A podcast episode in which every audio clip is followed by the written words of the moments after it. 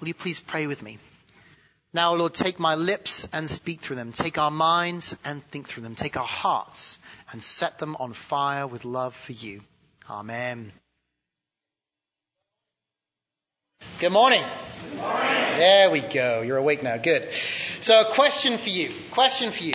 Who did you reveal the love of God to this week? Who did you reveal the love of God to this week? This was a challenge that I laid out for each one of us at the end of last week's sermon to go fishing for people and to invite someone into a deeper relationship with Jesus.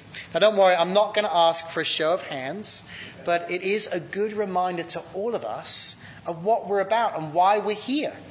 And it connects us to the series that we're about to end and the one we're about to begin. You see, this week we're wrapping up our His Story sermon series, the one that we began way back in August of last year, looking at the story of God as revealed through the Old and New Testaments. We've been going through it chronologically. And it's His plan, isn't it, to draw all people back into relationship with Him since the fall of mankind. Well, next week we're going to begin a new series to take us through this summer. It's going to be called Outward Bound.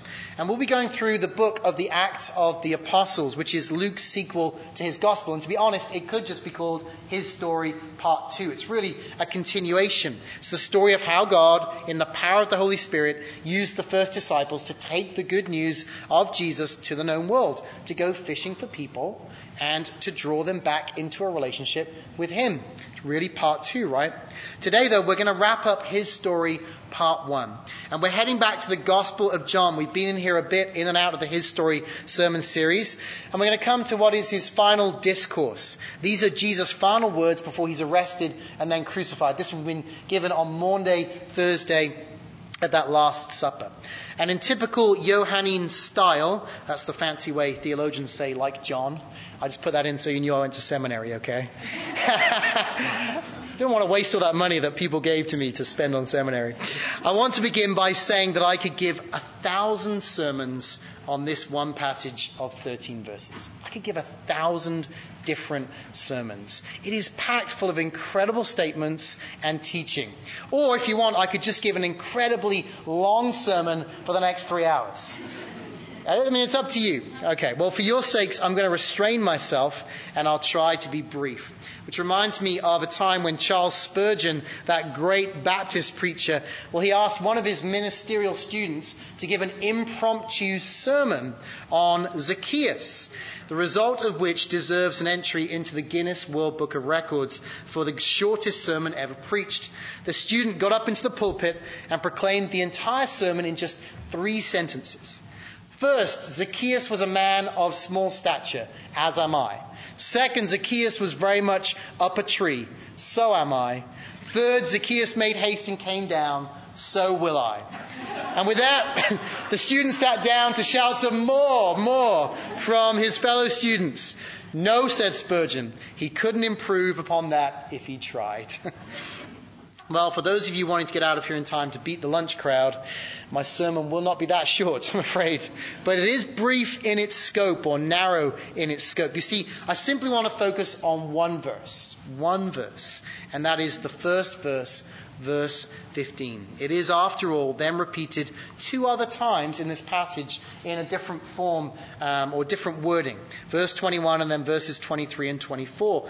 And Jesus gives a little bit more explanation each time. You'll notice that. And whenever we have a repetition in Scripture, we know that what's happening, or in this case, what's being said, is really important.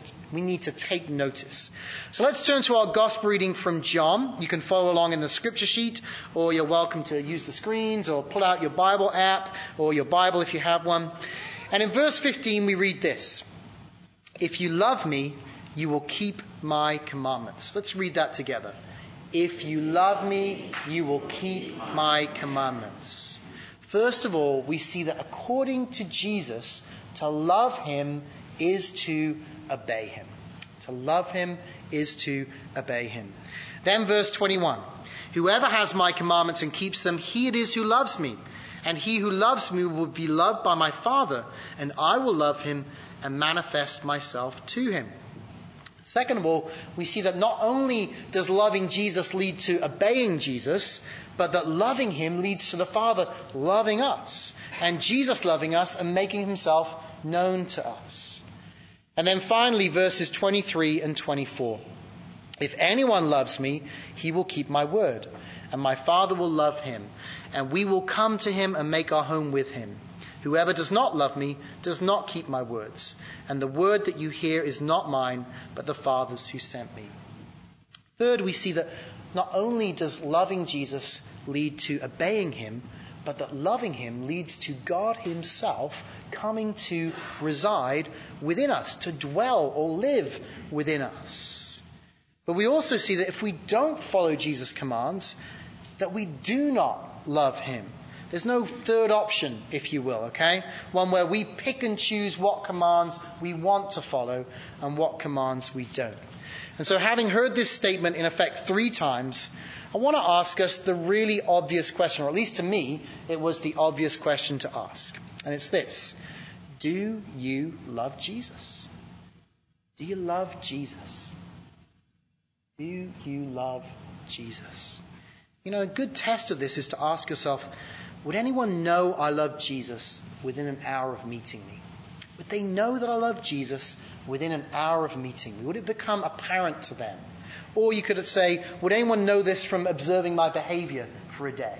Would they know that I love Jesus because they watched me and how I act for a day? Yes, there is something noticeably different about you and your lifestyle when you come to know and love Jesus. It should become clear to non believers that in fact you are not like them. You see, while you cannot earn your salvation from God, that has been and always will be given by grace alone, once you love Him, your lifestyle changes. The way you live your life, your priorities in life, they change. How you act is different. The best analogy I can think of is that of a parent and a child. No good parent wants their child to obey them simply out of duty or fear. Our hope is that our children will ultimately obey us because they love us, right? And then they, you know, we want them to honor and respect us because they love us. And that they experience the sacrificial love that we show to them, whether it's the changing diapers, the late nights rocking them to sleep when they're sick, preparing meals for them, reading to them, playing with them, helping them with their homework, giving them rides to various activities and play dates, putting up with their favorite music along the way and that they choose to obey us when we ask them to do something that they might not otherwise want to do, trusting that we have their best interest at heart. And the same could be said of God, that we love him because he first loved us. That's 1 John verse, uh, chapter 4. That because of his willingness to humble himself and to enter the world, our world, becoming like us, living among us, before hanging on a tree for us and breaking the curse that came with Adam and Eve and defeating sin and death once and for all, so that if we repent and believe in him, we'll be saved. And one day we too will rise again and live in the new heaven and the new earth because of what he's done for us. That because of this, we'll love him and we'll obey him and we'll keep his commands. You know, I remember a time back in college, I went to a, an English university called Warwick University, and I remember there was in that place that I first came to truly love Jesus. And a year or so after coming to know Jesus, I was walking to the grocery store to get my weekly groceries with a Christian friend called Caroline, who had known me this whole time at college. And as we were walking together, Caroline said to me, You know, you've changed this past year. I said, well, Really? What do you mean? She said, Well, when I first met you, you lied a lot. That's pretty blunt, right? But as I thought about it, she was right. I had been someone who was a liar. Loving Jesus had led me and still leads me to want to be honest and to have integrity. It has changed my lifestyle. Which leads me nicely into our next question, one that then you might ask of me, okay? So I would ask of you, do you love Jesus? But then you might ask, well, yeah, but which commands of his do I keep? Which commands in Scripture do I keep? Does this include the commands in the Old Testament? All 613 of those? What about the regulations in there about things like not eating shellfish? Okay, um, some of you are probably real sinners if that's the case, okay? And probably in the last month or so you've eaten some good shellfish, right? It's a tough one for those of us who live on the East Coast. Or is it just the commands that Jesus gives in the four Gospels, which could be 38, some people say 50 maybe, or 125, depending on which ones you think apply to people today that weren't just given specifically to the 12 back then? Or is it the commands that come later in the New Testament as outlined by the apostles? There's another thousand or so if you go ahead and count those. Well, it's really a meaningless question in one sense because Jesus sums up all of the commands of Scripture in two sentences when asked which is the greatest commandment. Hopefully, you've realized that we say each week, don't we? Matthew 22. Say, say it with me if you can. You shall love the Lord your God with all your heart and with all your soul and with all your mind. This is the great and first commandment. And the second is like unto it. You shall love your neighbor as yourself. On these two commandments depend all the law and the prophets.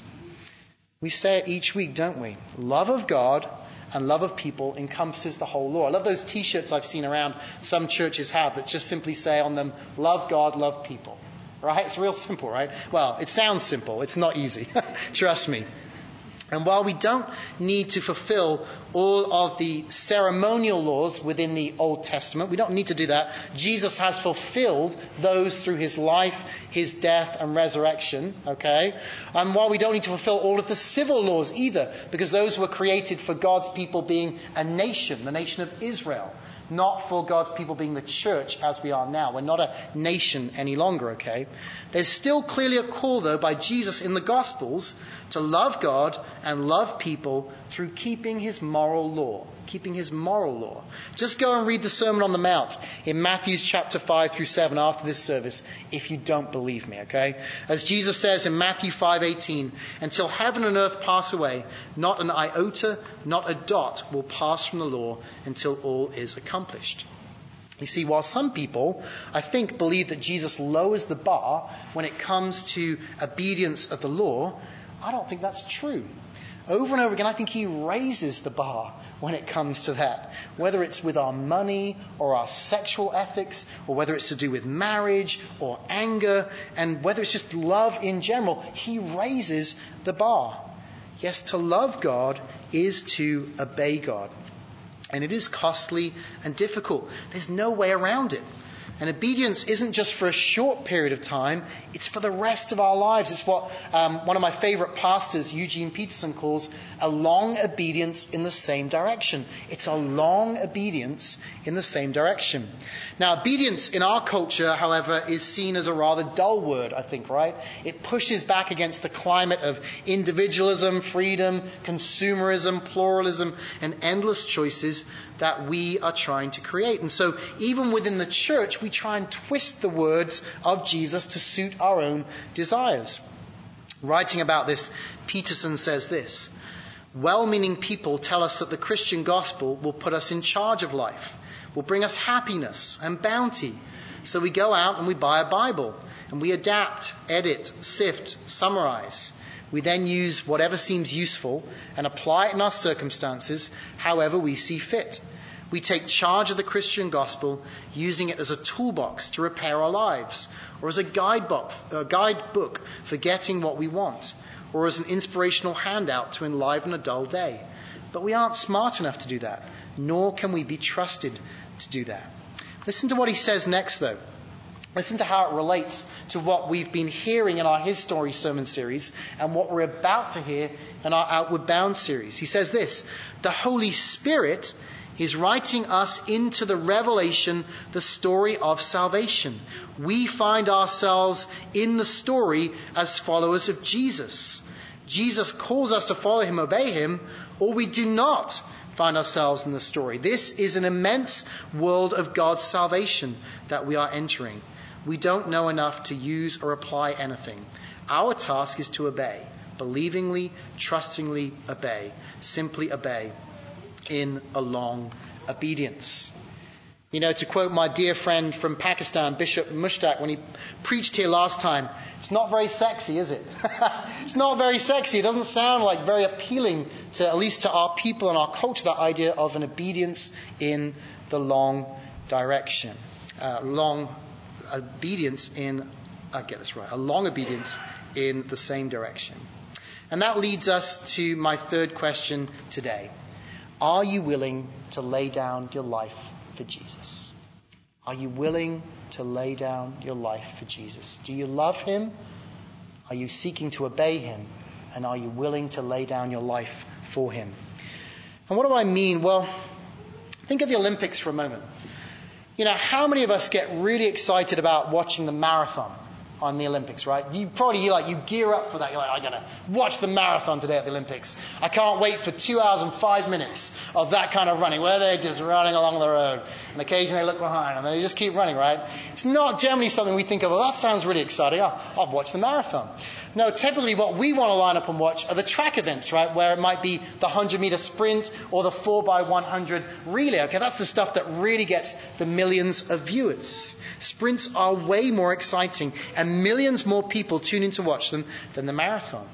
But the Christian life is a marathon, not a sprint. It is a long obedience in the same direction, constantly making the same choices over and over again. And ask any alcoholic or drug addict, they know what I mean and what that's like. It's choosing to be faithful to my spouse when temptation comes my way once again. It's choosing to bite my tongue when I'm tempted to gossip or be spiteful. It's choosing to be thankful when all I feel is bitter. It's choosing to be humble when pride is rearing its ugly head. It's choosing to forgive others when they hurt me again and again. It's choosing to fish for people and to make disciples when I'm tired or apathetic. It's choosing to worship each and every week with my brothers and sisters in Christ. It's choosing to love my enemies. It's choosing to not hold anger in my heart towards someone. It's choosing to pray and find time alone with the Lord each day. It's choosing to fast. It's choosing to be generous with my money and restrained with my spending. It's choosing to be perfect as our Heavenly Father is perfect, as Jesus puts it in the Sermon on the Mount. But Jonathan, you might say, I can't do that, right? And you can't. You're right. It's the right thing to say. You cannot do it. You see, at this stage, therefore, we might all be tempted to give up. Say, well, that Christian journey is not for me. We might say, I can't do it instead, but Jesus will forgive me anyway, so I'll just stop feeling guilty. I'll enjoy myself, and I'll say sorry every so often. It's what theologians call the doctrine of cheap grace. And it was a term coined by Dietrich Bonhoeffer in his book, The Cost of Discipleship. And in that book, he defined it as the preaching of forgiveness without requiring repentance, baptism without church discipline, communion without confession. Cheap grace is grace without discipleship, grace without the cross, grace without Jesus Christ. It's the idea that we can be saved without then choosing to obey God. But salvation by grace through faith alone is so much more than simply mouthing the words, Jesus is Lord.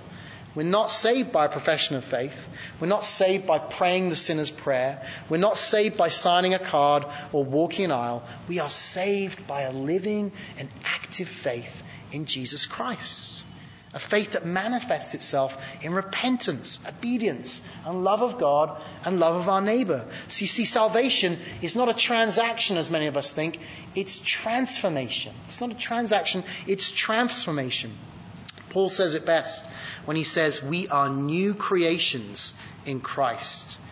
And here's the really good news the reason that we're new creations is that when we enter into a living and active faith, the Holy Spirit dwells within us. This is the helper that Jesus is speaking about in verses 16 and 26. The Spirit of truth in, verses, in verse 17, or the Holy Spirit in verse 26.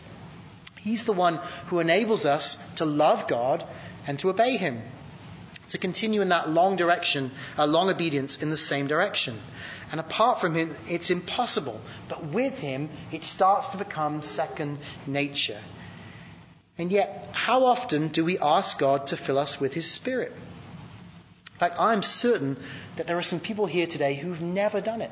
They've never asked God to fill them with His Holy Spirit. And you're like a beautiful sports car out there in the parking lot that's got no gasoline in it, right? Useless, okay? Or you're like an expensive computer that's never been plugged in, can't be turned on. Or the latest iPhone that's never been charged. You are powerless. Powerless. And as you remain powerless, your love for God perhaps dwindles and you exhaust yourself trying to obey Him in your own strength. But imagine what God could do in you and through you if you would ask the Holy Spirit to fill you. See, this summer, where um, we'll see that when the Holy Spirit works in us and through us, incredible things happen. People are healed, captives are healed, uh, captives are freed, sinners are saved, and disciples are made. Yes, we see not just salvation, but transformation. So, do you love Jesus? Do you love Jesus? And are you obeying his commands in the power of the Spirit, laying down your very life for him? And if not, would you say that you're ready to love him today? Are you ready? And are you ready to ask him to fill you with his spirit of truth? That's that third person of the Trinity, the Holy Spirit, the one who can help you to love and obey him. This week I want to end by asking God to fill us with his spirit, that we might love him and obey his commands, and that we might be ready for that long obedience in the same direction. Whether you have another 80 years or you've got another eight months, that you will continue in that long obedience in the same direction. And that his spirit might not just bring salvation here at Holy Cross, but transformation. And that as we leave this place today, it might be self evident to people that we love him and that others might be drawn to the light of Christ within us. So would you please stand with me? And just like you do, uh, receiving the Spirit, sorry, is like receiving a gift from God. It's just like that. And how do we normally receive a gift? Thank you, Frank. We put our hands out, all right? So I take any opportunity to get you guys to raise your hands, trust me. I'll do it in sneaky ways, however I can do it. And eventually, who knows? We might be doing this in worship. Who knows?